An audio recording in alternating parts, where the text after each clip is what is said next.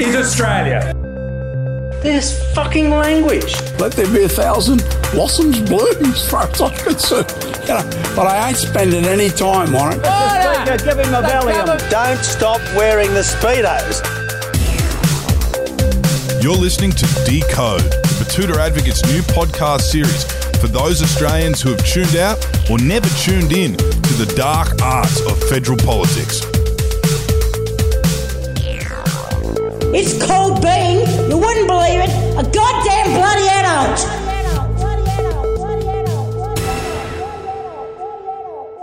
Hello, and thank you for tuning in to Decode, the Betoota Advocates new politics podcast, where we try to sift through the festering pile of compost that is federal politics. As promised, we're aiming to cover a few bases with this series. We've had a couple of explainers breaking down elements of the political system, we've had a couple of interviews with notable politicians, and now we are bringing you a recap of the last couple of weeks from the world of politics. News from the trough, if you will, the trough being our parliament in Canberra, and this show being an attempt to explain the news cycle that revolves around it the news headlines, the bulletins, all that sort of stuff. I'm Wendell Hussey, and joining me today for this edition, the first edition of the News from the Trough, is the Advocate's art critic turned makeshift political reporter for the next few months, Leslie Burley. Leslie Burley from Canberra. She's down there reporting on this election cycle. How are you? Oh, I'm happy to be here down in Canberra. Um, you know, there's a lot going on in the political landscape, not so much in the arts landscape, which is why I'm here. Yeah, So- yeah.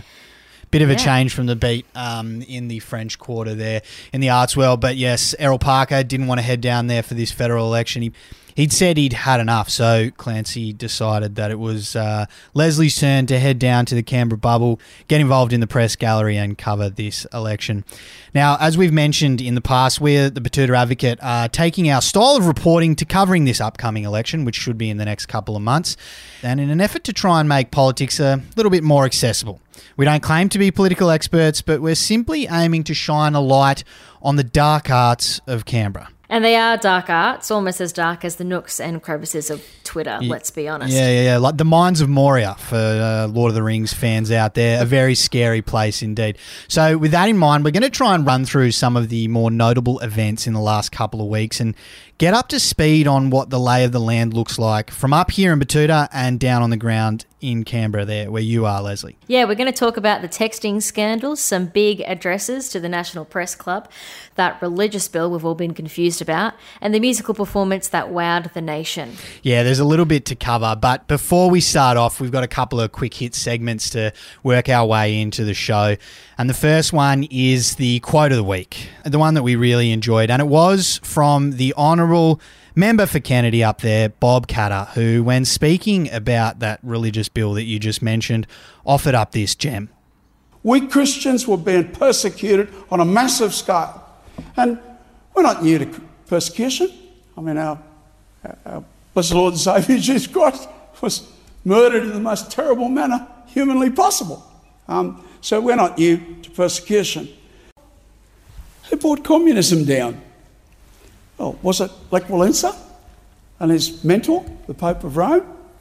Was it the Christian right wingers under Huey Long and uh, a wonderful movie um, um, about how they brought the communist empire down? Um, a little group of American Christians who abolished slavery. Oh, well, we Christians abolished slavery. Nobody else. We Christians abolished slavery. We abolished communism. And who led the civil rights movement in America? Martin Luther King. Reverend, Reverend Martin Luther King. So, if you want to look, and no matter which direction you want to look, the new age dawned with the Medici family. And they say, oh, well, there you go. You know, they tortured Galileo. Galileo was on the Medici payroll. Ah, incredible stuff from Bob there. Quintessential. Um, what we've uh, come to know and love from the member from Yeah. Kennedy. All sorts of stuff covered there. For me personally, the quotes about the Medici family are the best. Um, he says, you know, they talk about the Medici family. I, I wonder how often that is getting referenced down at pubs there in the Kennedy electorate. Um, But obviously, for Bob, hold a special place in his heart. My favourite part is when he just goes straight to Jesus. You know, like he's thinking of an example that we can all relate to, and he just goes straight to Jesus. It's great. You know, Yeah, and start and- from the top and work your way down. I believe. yeah, absolutely. That's what he's done there, and uh, there was plenty more of that. Obviously, um, that's just the short snippet that we could get in there. If we wanted to play the whole clip, that would probably occupy most of this week's show. So we'll leave it there with Bob. There'll be more to come over the next little while from him, I'm sure. Now we move from the quote of the week to the clanger of the week, and it is one that has just come out of the mouth of the Prime Minister of Scott Morrison, who was speaking 14 years after former Prime Minister Kevin Rudd's national apology to the stolen generations. Mr. Morrison, in delivering his statement on Monday, he said this I said 14 years ago, sorry is not the hardest word to say. The hardest is I forgive you. Scholar and a poet, isn't he? Mm. Probably not the wisest choice of words on the anniversary to the apology to the stolen generations there from Scott Morrison. You wonder if it is a calculated play that is trying to uh, rile up those Australians who feel like they shouldn't have to apologise for something they didn't done, or whether it was just a line that was slipped in there from a staffer who was frantically trying to write it for him on Monday morning before the speech, um, and it kind of got glossed over and no one picked up on it. Either way, not a great play. But I ain't spending any time on it. We should get into the meat of the show, the biggest issues that you uh, referenced just before there, some of the big topics that have been generating headlines and creating lots of news stories and confusing a lot of people as well. Yes, absolutely. So it has been a big fortnight. They all seem to be pretty big these days, to be fair. But let's jump back to the 1st of February. The new month was here, and the Prime Minister Scott Morrison gave an address to the National Press Club. Pretty standard prime ministerial stuff, waffling jobs, the economy, the future. When it turns to question time, however, journalist Peter Van Onselen slammed the PM with this question. Uh, I wanted to ask you about another close friend, Gladys Berejiklian. I've been provided with a text message exchange between the former New South Wales Premier and a current Liberal Cabinet Minister. I've got them right here. In one, she describes you as, quote, a horrible, horrible person, going on to say she did not trust you and you're more concerned with politics than people. The minister is even more scathing, describing you as a fraud and, quote, a complete psycho. What an absolute doozy it was, too. I, if you watch the video, you can see the people in the background just clenching. You can see. Yeah, we had it up on the TV. we were keeping an eye on it, and um, you could hear the gasps, as you said, the air leaving the room. The Everyone the room. immediately looks down at their phones, um, going, "Oh my god, Yeah. let's try and figure out what exactly has happened here." And I would say the prime minister, he's pretty good when he's on the spot. He always seems to have an answer for something, and he can comfortably roll on. I mean, that's I guess a trait that a politician needs to have. They need to be able to kind of roll with the punches and keep talking and keep answering questions. But that, for me, was one of the first times I've genuinely seen him speechless, Yeah. completely rattled. He didn't say much. So essentially, what happened was that Peter claimed the text exchange was between a current federal MP, unnamed, and ex New South Wales Premier turned girl boss Gladys Berejiklian. And Scott didn't say much, but this is what he said. Well, I don't know who you're referring to um, or the basis of what you've put to me, um, but I obviously don't agree with it, and I don't think that's my record. Like you said before, Hmm. you can hear the air leaving the room.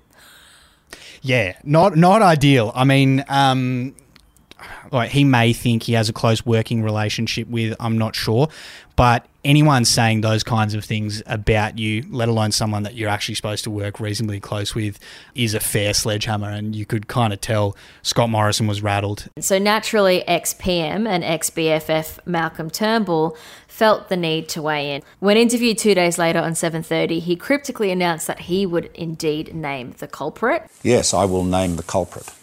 Right. Yeah. It was Colonel Mustard in the library with a smartphone. Clear as mustard indeed. Yeah, so Colonel Mustard, that is that's Cluedo character. Yes. Is it not? Uh huh. He's Yeah, making a cheeky little Cluedo reference. Uh, naturally, a lot of people started speculating, you know, what is mustard code for Colonel? Ooh. But I think it's just Turnbull being a bit cheeky. Yeah, right. Because if I quickly Google Colonel Mustard, the stock character of a great white hunter and a colonial imperialist. That could be anyone I in the National Party. Yeah, yeah, exactly. The Nats, the Libs, that could be that could be any of them. I guess. Yeah, I wonder if anyone started scrolling Peter Dutton's Facebook and Instagram profiles. Maybe he's there next to like a an elephant that he's dropped over there on one of those safaris in Africa or some some big game somewhere that he's kind of brought down up in the Northern Territory.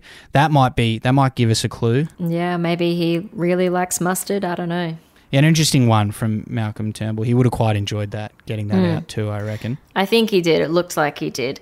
So then, of course, you know, come Friday on the 4th, just when Scotty probably thought that this was dying down and things were getting a bit normal again for the weekend, he took the opportunity to flex his empathetic muscles and wash someone's hair. A demonstration that although TAFE has suffered considerable funding cuts, truly anyone can just jump in and have a go. Uh, which is, you know, nice. Um, however, unfortunately, while Scott practiced his lather, rinse, and repeat, the Deputy Prime Minister found himself having to apologise for dogging the boys. That's right.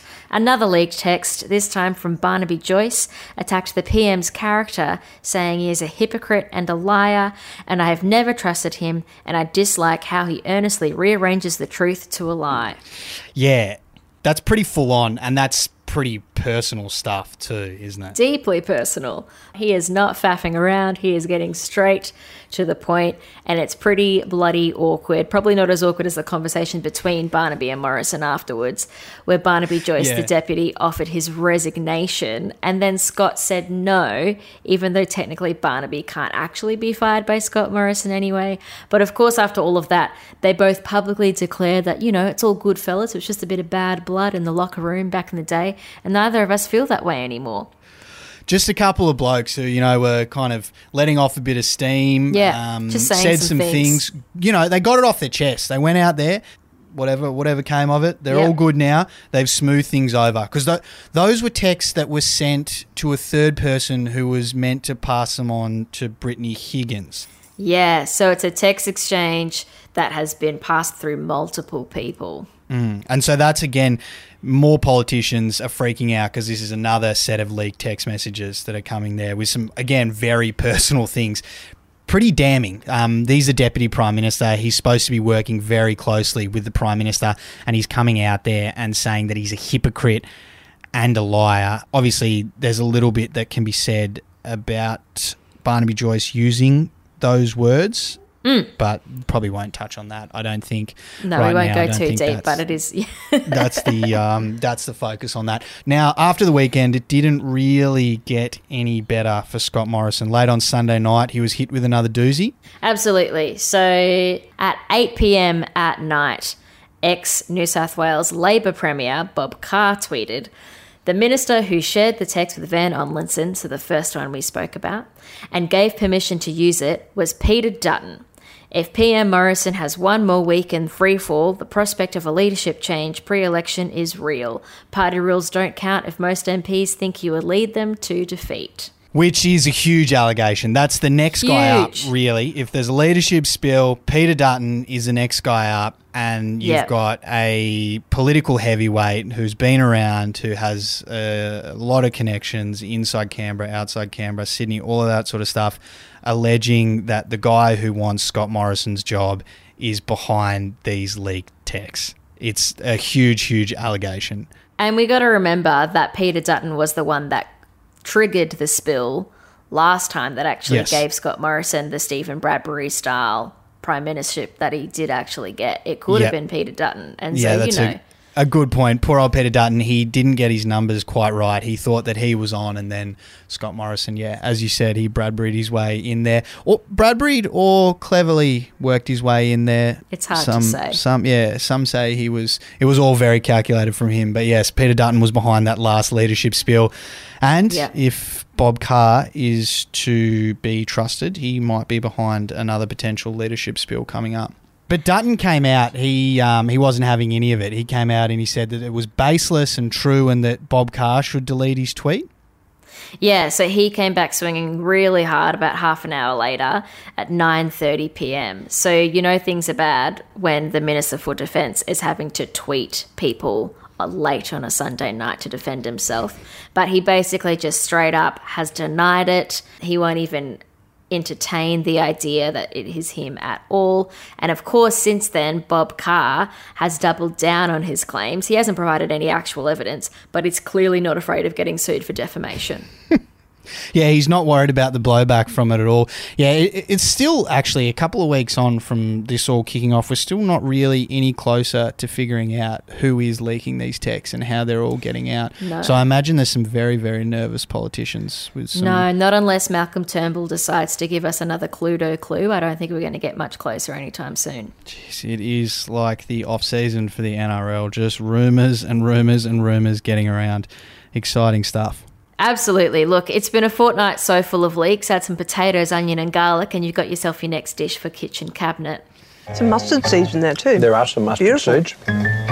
But um, that is a good note for us to finish up on. But I ain't spending any time on it. Now, moving on to a topic that has got nowhere near as much media coverage as those Texan leaks that we were talking about is this convoy to Canberra. It's not getting a lot of headlines, it's not getting a lot of coverage, but there's a fair few people who have committed to this convoy and are hanging around in Canberra. We're talking about two weeks of protests down there with demonstrators gathering across major landmarks and roads in Canberra, talking about the National Library, Parliament House, the War Memorial, Canberra Airport, and so on. And there's about 3,000 people, give or take, down there in Canberra protesting against the right to not get jabbed, protesting against what they call vaccine mandates and their freedoms mm. being infringed.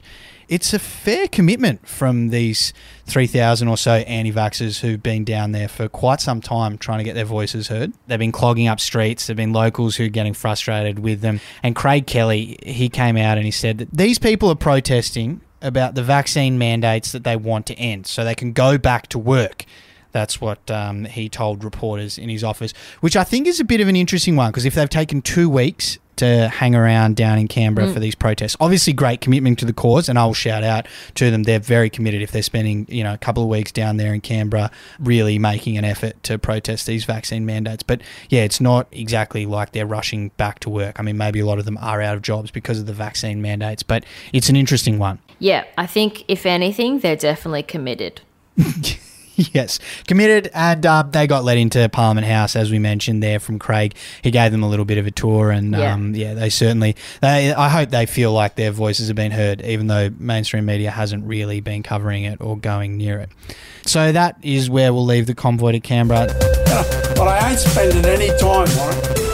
Now, one of the other bigger issues over the last couple of weeks, um, we started off with a National Press Club address there that um, had Scott Morrison answering that question about the text leaks. But now we we lead into what occupied pretty much all of last week. You might say rather beneficially for the government.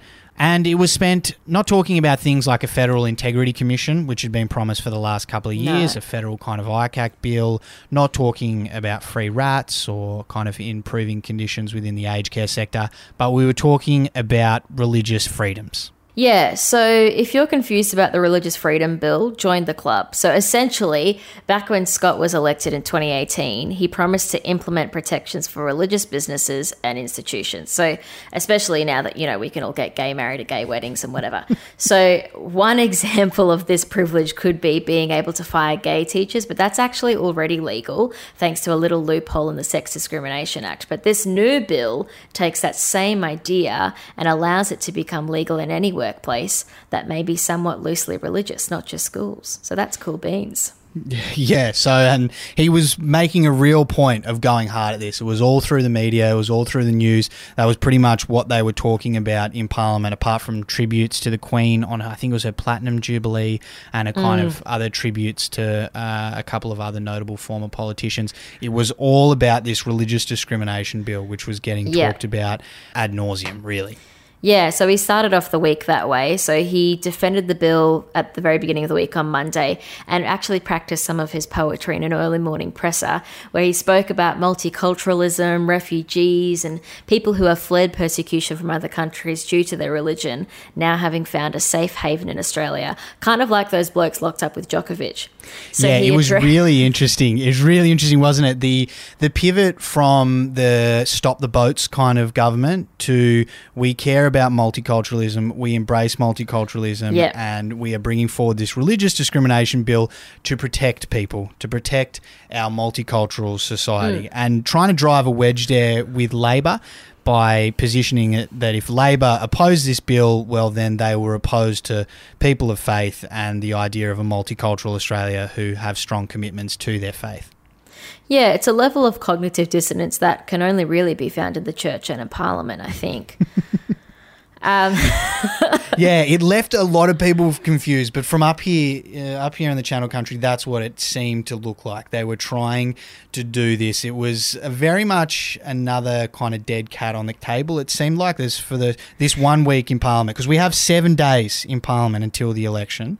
Yeah, And we spent many. four of them talking about this religious discrimination bill, which staunch Christians like Dominic Perrottet, father of six down there in Sydney, the New South Wales Premier, deeply religious, he came out and said that he actually didn't understand why we were pushing this religious discrimination bill so hard. So, yeah, it was an interesting one, and it was one that it seemed like they were trying to push Labor on uh, as an enemy of multicultural Australia. Yeah, so it is a difficult one. And so the, a lot of people are very confused. And so to try and combat that, Scott was trying to address the idea that these people, you know, from multi faiths should be able to express their religion without persecution. But the thing is, and this is why a lot of people are fighting against it as well, it's already illegal to discriminate against individuals based on race or religion. We have laws in place that can do that. But this the bill that Scott wanted to introduce empowered religious people to act freely within their own belief. So for example, you know, if things were to get a little bit extreme within the world of this bill, a Christian business could potentially try to use this bill to stop a Muslim staff member from wearing religious dress because it would be against the business's religion, even though the other person's religion would then in turn also be discriminated against. Less confused now? Me neither. It, yeah, it. when you hear people talk about it and get caught up in it, it is extremely, extremely confusing. Yeah. The, the the kind of examples that were thrown up over the couple of days were about, notably, were about schools being able to kick gay kids and trans kids out of schools on behalf of their religion. It was allowing those schools and religious institutions like that the freedom to kind of what they would say is uphold their traditional conservative uh, religious values. Those were the main examples we were hearing. Yeah, and so we're hearing a lot of these examples, and that was part of the problem. It's a bill that's hard to sell because no one quite knows what they're buying. The only thing they know is that it's guaranteed that someone at some point will be offended.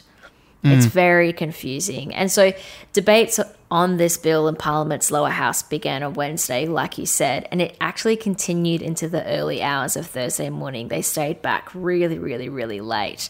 And all the parties had to go at defending or critiquing or pussyfooting around the bill, depending on where they landed. Mm. And Labor stated that they would pass the bill in the lower house, but not without introducing protections for LGBTQI plus peoples, which is what you were mentioning. And they also said that they would fight it in the Senate later historically like a pretty big deal that five liberal backbenchers actually joined Labor. They crossed to the floor Hmm. to make this happen.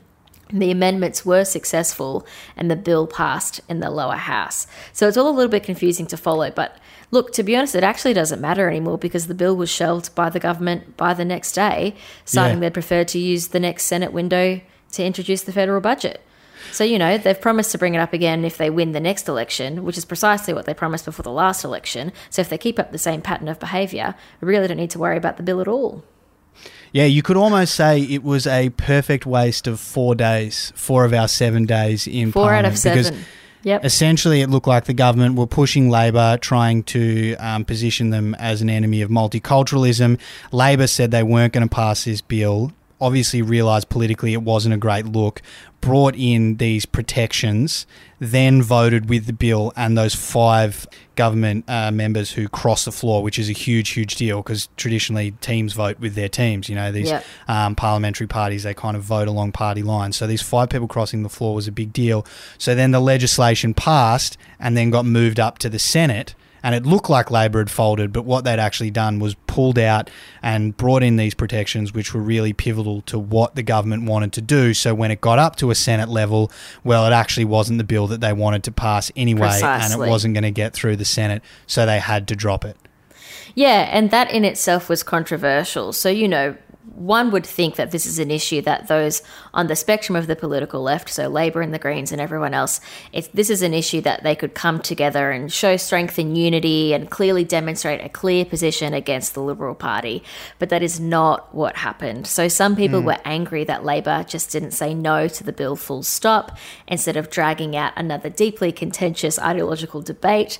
But others claim that it was a highly intellectual, multi step tactical decision, perfectly executed by Albanese, that we should ultimately be thankful for. So, yes, you know, Labor didn't completely drop the ball, but it's exactly this kind of like high risk, high reward approach to policy that the queer community are frankly quite tired of. Oh yeah, and and the rest of the community is also quite tired of. Instead of just going, no, this bill's a bad idea. There was all this political manoeuvring Yeah. to try and kind of um, advance their own political agenda. And in the end, it looks like they did get the result. But yeah, very very complicated, and you can understand why a heap and heap of people tune out from this sort of stuff. Yeah, like we already had this fight. We had the plebiscite for you lot to fight about whether we're shit or not. So we really don't need to do it again, to be honest. Well, uh, I guess we'll see what happens in this election. Um, we might do it all over again in a few months' time. Yeah, so, looking forward to it. Yeah, we'll see. But I ain't spending any time on it. Now we will um, we'll finish up with the kind of most recent talking point out of this political cycle, and it sounds a little bit like this. Take me to the April sun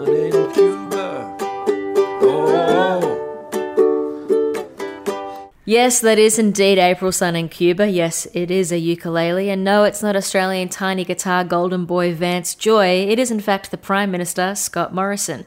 Look, I don't know about you, but I wasn't planning on having flashbacks to my Performing Arts University sharehouse days this week. But here we are. Riptide, anybody? Yes, I don't think that will be featuring in the hottest 100 though, like uh, Vance did a few times. Uh, I don't think it'll be polling many votes next year. Could do well in the Ozzest 100, though. Yeah, very true, very true. I might um, hit a note there. I don't know if they are still going with that uh, interesting marketing ploy there, but no, if they I don't are, think it I'm lasted sure. very long, just like I'm- Scott Morrison's ukulele career.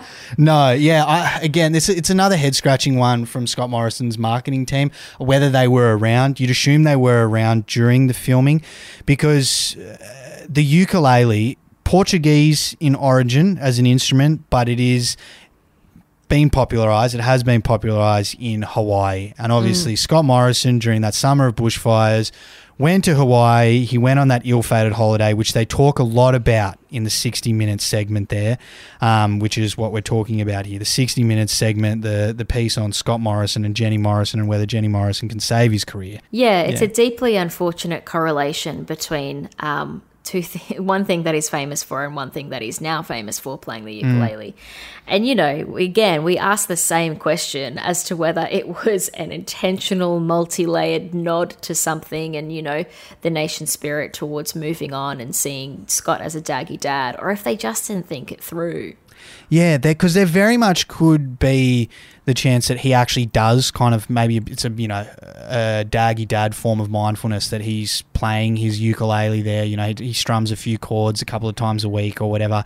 But yeah, whether Whether, as you said, it was calculated or it just slipped through, and obviously you can see Karl Stefanovic's face lighting Ah. up with glee when the uke Yeah. comes out. You, You know, could he see- realizes what's going on there. Yeah. You know things are bad when Karl's asking you to repair your image. So Yeah, it was a yeah. pretty juicy, juicy scene um, to end the report on. Raised a lot of eyebrows around the country why the, the guy, you know, so famous for that Hawaii holiday thought the ukulele was getting a run. But there was plenty of other stuff in there that actually also kind of grabbed a few headlines. Some of the more notable quotes were from Jenny Morrison, Scott's wife, who I think all of the quotes were from Jenny Morrison almost. one of the quotes that's um, got a bit of traction off the back of it was Jenny's comments about Grace Tame and that um, photo shoot before Australia Day a couple of weeks ago. There, Jenny said, I, I just found it a little bit disappointing because we'll welcome you in our home. I respect people that like want to change things, stand up for their beliefs, and are strong, but I still think there's manners and respect. I want my daughters to grow up to be fierce, strong, independent, amazing people. And I think they can still do that and show kindness to other people and be polite and have manners. "What did you make of that, Les?" Yeah, look, it's a tricky one because on a personal level, like you understand how someone could feel a little bit, oh, you know, like I was put in a bit of a shitty situation where I don't come out looking very well in a Mm. press conference and I've invited you into my home. But ultimately, on a grander scale, this whole issue wasn't really meant to be about politeness. It was No. about an Australian of the Year going to an Australian of the Year event and fighting what she's been fighting for the whole time and just kind of continuing that fight. And to be Yeah. honest, like I think they should have half expected it because Grace Tame's been very public about how she feels about Scott Morrison. And so, Yes. you know, like if I were she them, I wouldn't exactly have been been over the last twelve months. Yeah. no, no. Yeah, And I find that angle as well uh, that it was quite interesting that we're welcoming her into our home and we're kind of you know it's not hard to be polite, it's not hard to do all that sort of stuff. Well, it's not exactly their home. No, it's the it's not. taxpayer funded residence that they're staying in for a couple of years Yeah. while you know Scott's in charge of the job. It's not like you know they're really putting on uh, hospitality for Grace and inviting her in and she's being quite rude. It's like no, no, they're they're at a kind of an official function. There's this stuff going on. Grace has been an advocate over the last kind of twelve months. Yeah, it's not like Jenny invited her in off the street for a meal and she threw it in her face. no, they haven't brought her home for curry night in the Northern Beaches. No, no. Speaking of curries, that was Jamie Oliver levels of preparation for food. Oh, yeah. I mean, Yeah. th- everything was perfectly cut up there. I and I'm assuming Scott Morrison didn't cut everything perfectly up there. And fair enough, he's the prime minister. He's got more important things to do. But it was it just made me think of Jamie Oliver when he's kind of swanning around the kitchen, psh, splashes of everything here and there, and it just gets whipped up so quickly. You know, giving the impression that that's just an easy meal to make while everything's kind of set out there. Tip that Yeah. in, tip that in. All the perfectly seasoned chicken. From one that sort daggy of dad to another, really. Yeah, yeah, that was what my mind was running over. But yeah, Albo is apparently he's going to get his writer reply. He's going to get his uh, puff piece on 60 Minutes. Yeah, yeah. And I'm actually betting he's more of a djembe kind of guy than ukulele. Oh, yeah. I mean, he could get the decks out. I reckon there's probably. Oh, that would be good. You'd hope. You'd hope he doesn't do. What if he remixes Scott's performance? Yeah, yeah, like one of those um, get on the beers style songs. Maybe he could. Yeah, drop a fat remix. Yeah, yeah, we might see DJ Albo again. I'm sure there'll be a lot of inner city lefties who'd love love a bit of DJ Albo on the beat. So it'll be interesting to see what he does. I mean, divorcee, divorcee, kind of living it up there in in a city. It'd be interesting to see how that piece looks as compared to you know the Yeah. relatable, smiley Christian family who are really pleasant and um, yeah, really hospitable. So to wrap things up, February so far has been big. We've had text leaks, we've had mystery phone calls, we've had spicy rumors, and all of this has been the backdrop of a series of very real pressure points for the current government. We have aged care in crisis. We're throwing another ideological warfare out there with the religious freedom bill. And although COVID cases are dropping, the nation's patience is truly wearing thin. go, yeah, no, we're not any closer to free RATs. Food seems to still not be on shelves. There's supply chain issues with all sorts of things. Aged care workers still not getting paid what they deserve to be paid, and there are still heaps and heaps of issues with our healthcare system as well. So, Absolutely.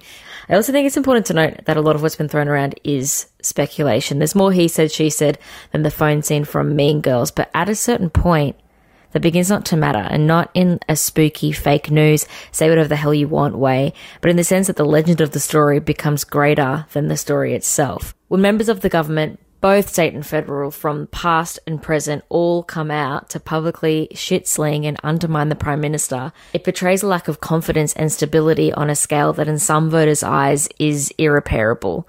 You know, leadership rumblings are always damaging to a PM, but when they occur in the run up to an election, during a time of national crisis, when we need stable leadership more than ever, those rumblings can become fatal. Geez, there you go. Damning words from Laura Tingle, Laurie Oakes, Barrie Cassidy down there in uh, down there in Canberra. The Betoota And now Advocates, Les Burley. the Betoota Advocates' very own Les Burley, with a bit of summation over the of the last couple of weeks. It, as you said, it's been a very very interesting couple of weeks, and if the last couple of years anything to go by, it seems like it's just going to keep on rolling and rolling and rolling, and there'll be all these headlines coming through that kind of leave us asking, where the fuck do we go from here? Uh, it's just yeah, chaos. and my wish for the rest of February is to get a bit more substance and a little less he said, she said. I reckon. it has- know, I'd yeah. like to actually know what everyone's got to offer this coming a little bit less chaos, a little bit less wasted time because you know we've only got a couple of months to election. It'd be nice for people to kind of get on with doing their jobs Yeah. and trying to figure things out for the state of the nation. But My Twitter thumb is sore scrolling through all those tweets. I need to have a rest. I'm going to get carpal tunnel. tweets around the clock, they're just always always rolling through Ozpol. so that was news from the trough. We hope you've enjoyed our recap and we hope you tune in next time as we kind of try and run through all these big stories and what's going on in the world of politics at large. But until then, I'm Wendell Hussey. And I'm Leslie Burley. Don't forget to subscribe or follow the podcast on whatever platform you listen to us. And if you're on Desert Rock FM, thanks very much. Talk to you next time.